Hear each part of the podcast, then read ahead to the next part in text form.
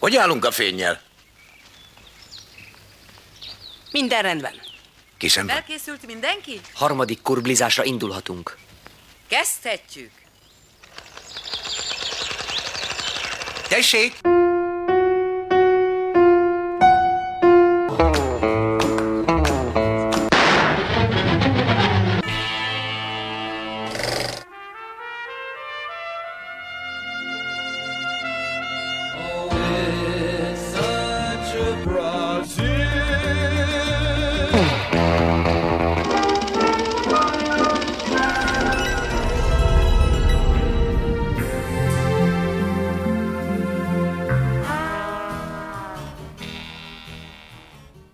Kurbli filmművészeti műsorában Spike Lee ezidáig legmegosztóbb és legnagyobb kritikai sikert aratott alkotása az 1989-ben bemutatott Szemet szemért című film következik.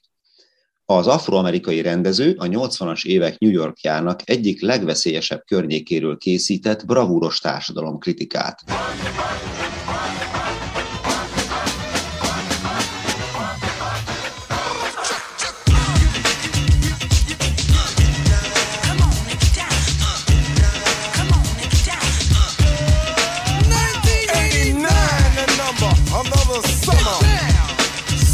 Drummer. Music hitting your heart, cause I know you got a soul. Hey, listen if you're missing, y'all. Swinging while I'm singing. Hey, giving what you're getting. Knowing what I know in while the black band's sweating. In the rhythm I'm rolling. Gotta give us what we want. Uh, gotta give us what we need. Hey, our freedom of speech is freedom of death. We got to fight the powers that be. Fight the power. Fight the power. Fight the power. A mai Kurbli adásban Bálint Kornéliával beszélgetek Spike Lee 1989-ben készült Szemet szemért Do the Right Thing című filmjéről. Szervusz, Nancy, üdvözöllek a műsorban. Az lenne az első kérésem, hogy egy kicsit mutatkozz be, mert nem sokat tudok rólad. Most tudom, hogy Szabadkán élsz, de hogy mivel foglalkozol, és hogy honnan jöttél? Sziasztok! Kúlai születésű, de igen, én szabadkainak tartom magam, és éltem itt ott egy pár évig, most újra, újra szabadkai. Közgazdász vagyok, és a filmklubnak a lelkes tagja. Count it off. Hit it.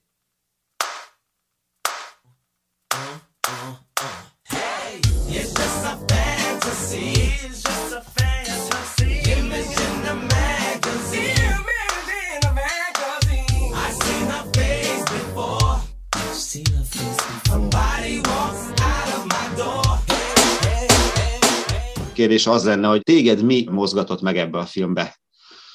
Tegnap néztem meg szándékosan, hogy friss legyen az élmény. Hát nekem nagyon nehezen indult, így az első fél órában, így egyáltalán nem olvastam utána pont azért, hogy ne legyen ilyen semmiféle ilyen előre uh-huh. fejembe, hogy most akkor mit kéne, gondoljak. És az első fél órában így egyáltalán nem értettem, hogy most akkor ebből mi lesz, és utána, amikor összeálltak ezek a kis puzzle amik így a film első felében el lettek hintve, akkor, akkor viszont nagyon tetszett. Uh-huh. És, és, uh-huh. és, és tényleg aktívan gondolkozott róla, így szerintem, tehát fogok is még sokat. Hát a téma az egy nagyon súlyos problémakört vetít elénk. Spike Lee az egyik legszenzitívebb, az egyik legérzékenyebb afroamerikai filmrendező. Nehéz is ennek a filmnek a szerkezetéről, magáról a filmnek, mint ebben a filmben megmutatkozó művészetnek a sajátosságairól külön beszélni, mert egyszerűen a téma annyira erős, és a problémakör annyira fontos, hogy szinte teljesen eltereli a figyelmet arról, hogy én most arról beszéljek, hogy most ez mennyire modern ez a filmszerkezet, vagy nem igazán lép ki ebből a klasszikus hollywoodi narratívából, de még egyszer mondom, hogy itt a téma iszonyatosan fontos, ahhoz képest ugye, hogy ez a film 89-ben készült, egyáltalán semmit nem vesztett az aktualitásából. Hát borzongató azt látni, hogy semmi azóta nem változott. Nem tudom, emlékszel a film végére, hogy ott mi történik? Hát Igen. az nem régen megtörtént megint így van, Amerikában. Így van. Tehát ez folyamatosan történik, csak az volt most a különbség, hogy ezt le is filmezték, és ez most így a nyilvánosság elé került, ahogy 9 percig ott térdel egy rendőr egy egy afroamerikai férfinak a torkán, és ennek a következtében meghal a Black Lives Matter mozgalom, és tényleg nekem is egy, egy az egybe ez volt az asszociáció a filmnek a végéről, hogy hát hihetetlen, hogy ennyi évtized, és még mindig ugyanott tartunk. Hát igen, ki lehet jelenteni, hogy a mai napig a fekete kérdés Amerikának a legsúlyosabb problémája, amit egyáltalán nem oldottak meg a mai napig. Két éve voltam egy emberi jogi dokumentumfilm fesztiválon Budapesten, ahol arról szólt az egyik dokumentumfilm, hogy a New Yorki rendőrség egészen a fejesekig nyúló szálakkal köthető afroamerikaiak ellen elkövetett rendszeres vegzálás és tulajdonképp bűncselekményekhez is. A kvótákat kellett az amerikai rendőröknek teljesíteni, amiben persze még a fekete rendőrök is benne voltak, mert ebben az esetben a fekete bőrű rendőr is tulajdonképp idézőjelben fehér, hiszen kimegy arra a környékre, ahol ezek a legszegényebb feketék élnek, a szociálisan legelesettebbek, és hát, ha te egyenruhába lépsz be, akkor te ugyanolyan ellenség vagy a szubkultúra egyik tagja számára, mint a fehér ember. Ez is egy bonyolult kérdéskör, mert ez meg a 60-as, 70-es években történt változásokhoz köthető, amikor kezdett kialakulni és megszilárdulni egy amerikai feketékből álló középréteg. Erre az időszakra tehető az is, hogy megfordult a külváros és a belváros Amerikában. Tehát a külvárosokból sok afroamerikai beköltözött azokba a városrészekbe, ahol a munkája is volt, és mivel munkája volt, rögtön egy olyan egzisztenciális helyzetbe került, ami okán ő már nem volt gettó fekete. Ilyen értelemben a gettó és a középosztálybeli fekete afroamerikai, aki a belvárosban lakik, ugyanúgy egymás ellenségei, idézőjelbe téve, de beszélhetnénk különben egy egész más típusú provokatív témáról is, ami ide kapcsolható, a mi helyzetünkről, a vajdasági magyar kisebbségről. Itt változott valami? A csomagolás lett más. Legalábbis az én fülem mondjuk ki van hegyezve erre, mert ugye én meg országot váltottam és 13 éves korom óta Magyarországon szocializálódtam tovább, ami a második kisebbségi közegemnek mondható ebben az értelemben, én a mai napig hallom ezeket a dolgokat itt Vajdaságban is. Hát ilyen, ilyen melankolikus beletörődéssel beszélnek erről itt az emberek általában, nem igazán húzzák föl magukat rajta, de hát miért is húznák föl? Ma mindegy, ne is beszéljünk most erről, mert inkább térjünk vissza. Én, én szeretném, nekem ez volt a legis legerősebb, univerzális gondolata ennek a filmnek, hogy folyamatosan jön egy, az elejétől a végéig jön egy ilyen vonal azzal a zenével, hogy Fight the Power, tehát hogy küzdj a hatalom ellen, és maga ez a küzdés végül nem a hatalom ellen történik, hanem egymás ellen úszított, elnyomott kisebbségek kezdenek el egymással mondjuk úgy, hogy leszámolni, de csak azért, mert iszonyat frusztráltak a rendőrökkel, ugye, akik ebben az esetben a hatalom nem tudnak mit kezdeni, és innen jön az, hogy, hogy igazából egymás ellen fordulnak. Mi történik? Ugye az afroamerikaik megölik a rendőrök, és ki ellen, ki ellen fordulnak akkor az olasz-amerikai munkás ember ellen. Én ezt láttam, és folyamatosan jön ez, hogy Fight the Power, ezt nagyon szépen végigvitték egy számot, ami igazából hogy az elején még így, még így idegesített, és most miért csinálják ezt? Na hát a végén megkapom rá hát, választ. Nagyon beszédes, ugye az együttes neve is a Public Enemy. Fight the power! Fight the power! Fight the power! We got to fight the that be! As the rhythm's designed to bounce with calcium that the rhymes designed to fill your mind. Now that you realize the prize arrives, we, we got, got to pump the stuff to make it tough. From the heart, it's a start, a work of art to revolutionize, make a change, something strange. People, people, we are the same. No, we're not the same, cause we don't know the game. What we need is awareness. We can't get careless. You, say, what is this? My beloved, let's get down to business. Mental self-defense of fitness. Don't rest the show.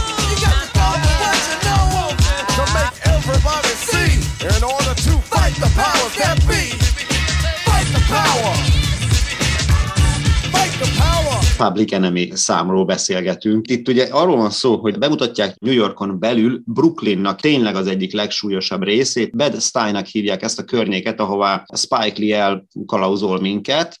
Itt mintha tényleg mindenki része lenne egy ilyen közös kulturális szintérnek, az utcának, ami amúgy a Spike Lee filmekre nagyon jellemző. Hát egyik filmje sem tud igazán elszakadni a New York városától és a New York utcáitól. Mukinak nevezett főszereplő, maga a rendező Spike Lee és ott is megy a küzdelem családon belül, de a, a sárgákkal, vagyis a koreaiakkal, a, az írekkel, a spanyolokkal, akik szalszát hallgatnak, elnyomja a hip-hop zene a szalszát egy pillanat alatt, akkor az olaszok, mindenki egymás ellen, és nagyon érdekes az a jelenet a filmben, amikor így ezt ilyen klippesítve Spike Lee úgy vágja össze, hogy mindenki mindenkit utál, és még a rendőr is beszáll, és ő is tolja, a fehér rendőr is. Akkor válik igazán nevetségessé, hogy hát tulajdonképpen itt nem a bőrszínről van szó, hát itt a bőrszintől függetlenül mindenki mindenkit utál különben is.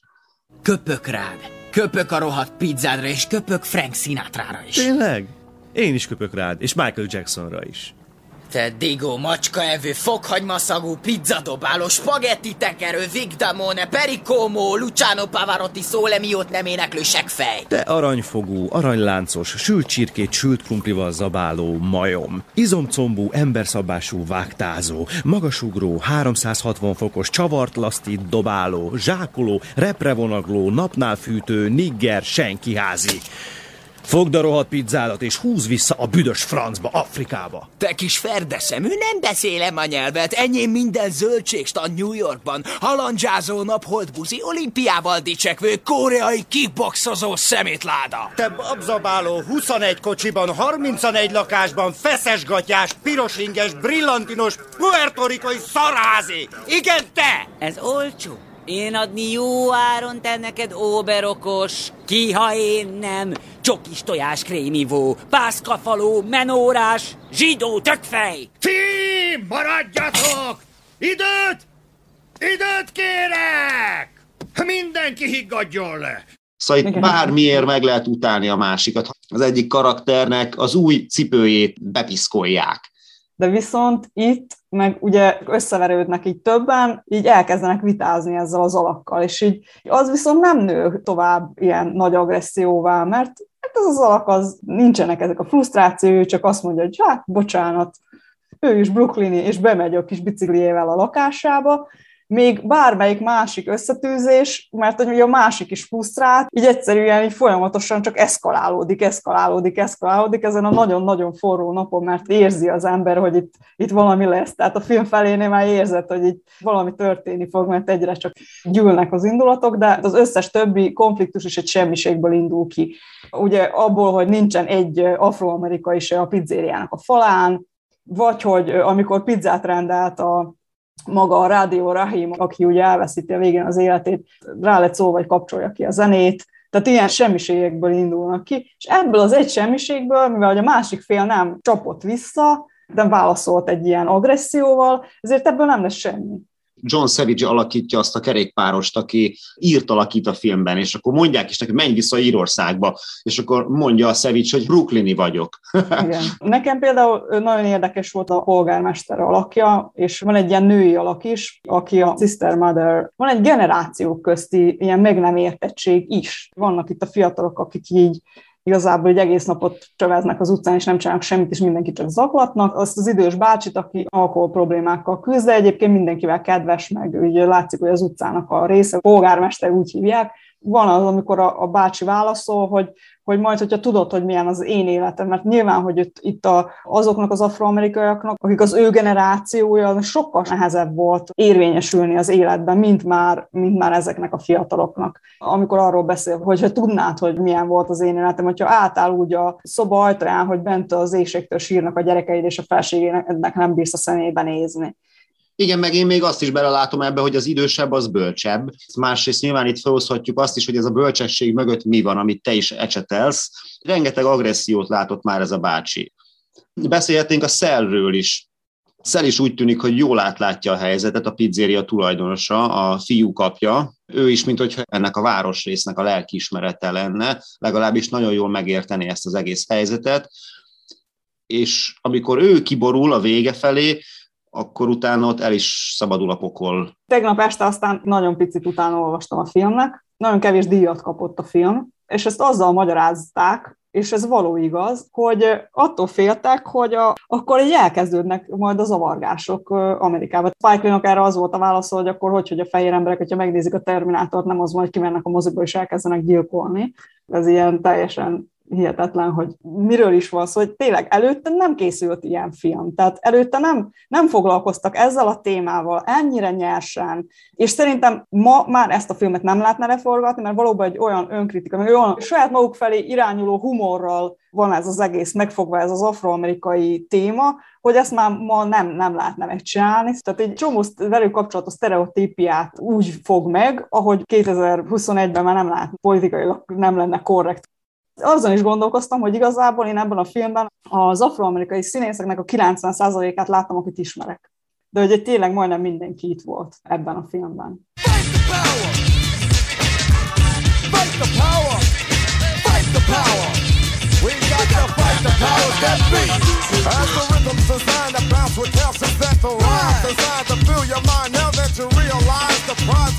We got to pump the stuff to make it tough. From the heart, it's a of art to revolutionize, make a change, something strange.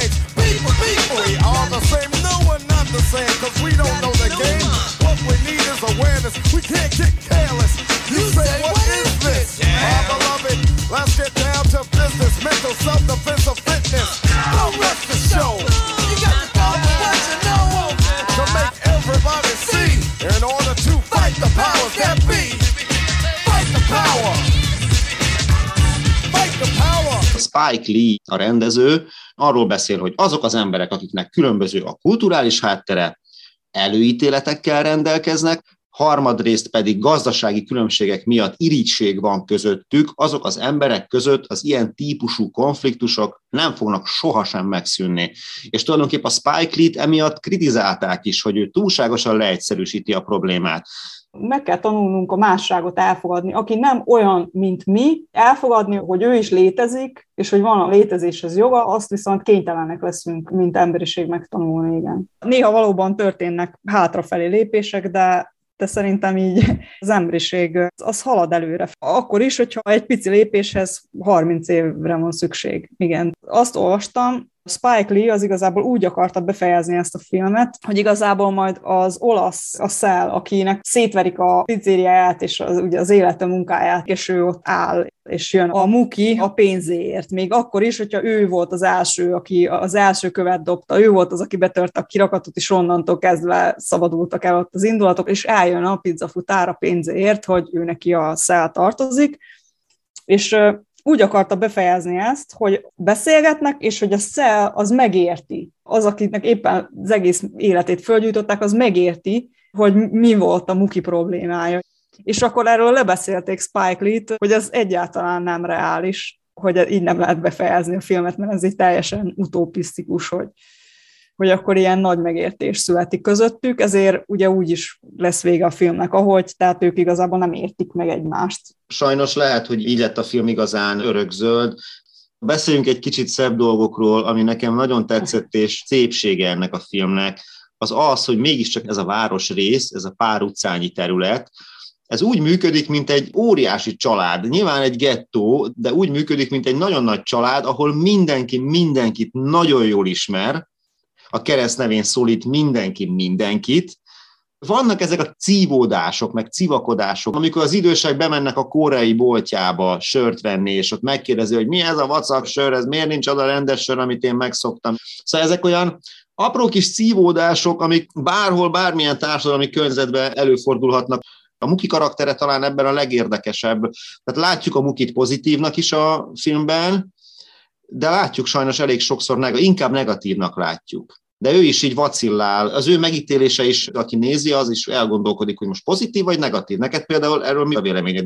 Azt, hogy ezt a Spike ilyen ügyesen megcsinálta, legömböített itt sok mindent. Ez a humor, ahogy bele van víve, van folyamatosan három ilyen idősebb alak, aki ott ül, nem csinál semmit, és csak kommentálja a dolgokat, és a való világban a filmet is egyébként pontot forgatták, külön biztonságokat kellett alkalmazni a film védelmére, mert a crack dealerek megtámadták őket, mert rontották a bizniszt.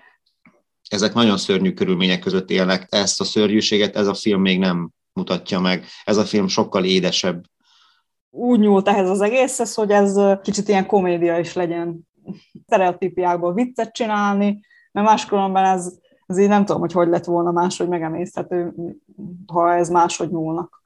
Hogyha ezt a filmet most újra forgatná, akkor én azt megnézném. Fight the power!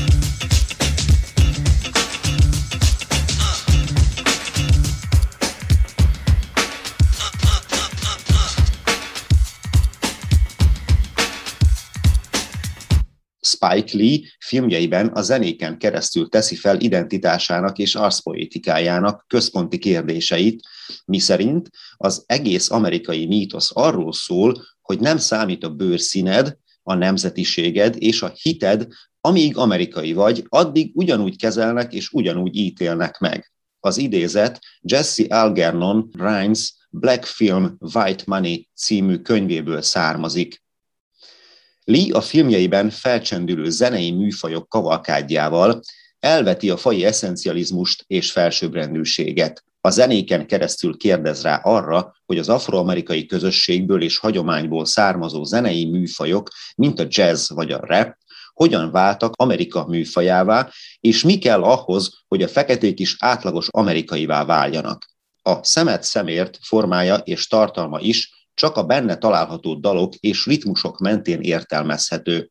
Spike Lee felkérte Public Enemy-t a zenemű megírására azzal az instrukcióval, hogy egy olyan himnuszt írjanak neki, aminek központi gondolata Sidney Lumet Hálózat című filmjének ikonikussá vált mondata. Iszonyúan dühös vagyok, és egy perccel sem tűröm ezt tovább. A hip-hop politikai mondanivalóval átitatott része már 1982-ben megszületett. Grandmaster Flash and the Furious Five The Message című dalával. Ám a mai napig nem jött létre olyan formáció, ami annyira radikális és aktuális lett volna mondani valójában, mint a Public Enemy. A Fight the Power-ban Chuck D és Flower Flow a rendőri túlkapásokra, a rendszer szintű rasszizmusra és a fehér elit által egyetemessé tett ikonok létjogosultságára kérdeznek rá. A zenemű legkeményebb sorában elvis és John Wayne-t is a fehér felsőbbrendűség szobrának minősítik.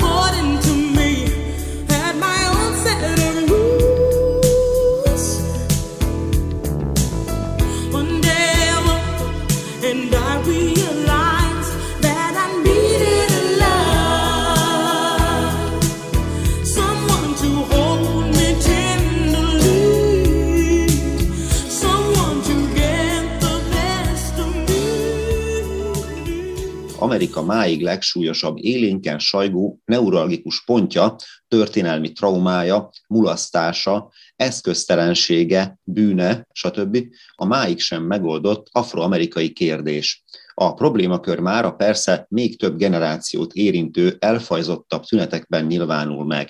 Ilyen például a New Yorki rendőrség fejeseit is érintő, fekete állományjal kapcsolatos bírósági szakaszban lévő hatalmas botrány, vagy az afroamerikaiakkal szemben rendszeresen elkövetett durva rendőri visszaélések botrányai, és a fehér amerikai polgárok etnikumok ellen elkövetett atrocitásai, a fajgyűlöletre épülő szervezetek, csoportok illegális tevékenységei, stb. stb.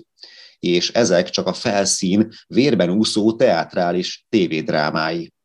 A fehérek és a feketék közötti apró baszogatásokról és súnyogásokról csak kevés játékfilm számol be hitelt érdemlően. Spike Lee filmje ezért aktuális olyannyira, mert bár azóta eltelt 30 év, és mifelénk is rendszerváltások jöttek, a Szerbiában élő kisebbségek problémaköre úgy szintén létezik és súlyos, mint ahogy a magyarországi cigányoké vagy romáké, csak máshogyan van csomagolva. Úgy tűnik a generációk ezidáig nem tanultak eleget az alap problémáról, amit a harsány tónusú, szemet szemért, kétszeresen fekete komédiája elemi erővel próbál meg beleverni a fejekbe. Ugyanis úgy néz ki, az aktuális érintetteken kívül a polgári rétegek és az értelmiségiek egy része a problémakört a szőnyeg alá söpri és degradálja, a tudósok és a bölcsészek meg elakadtak a megértés fogalmának definiálása közben. Hát a hülyékről, a gengszterekről, meg a politikusok felelősségéről itt most ne is beszéljünk.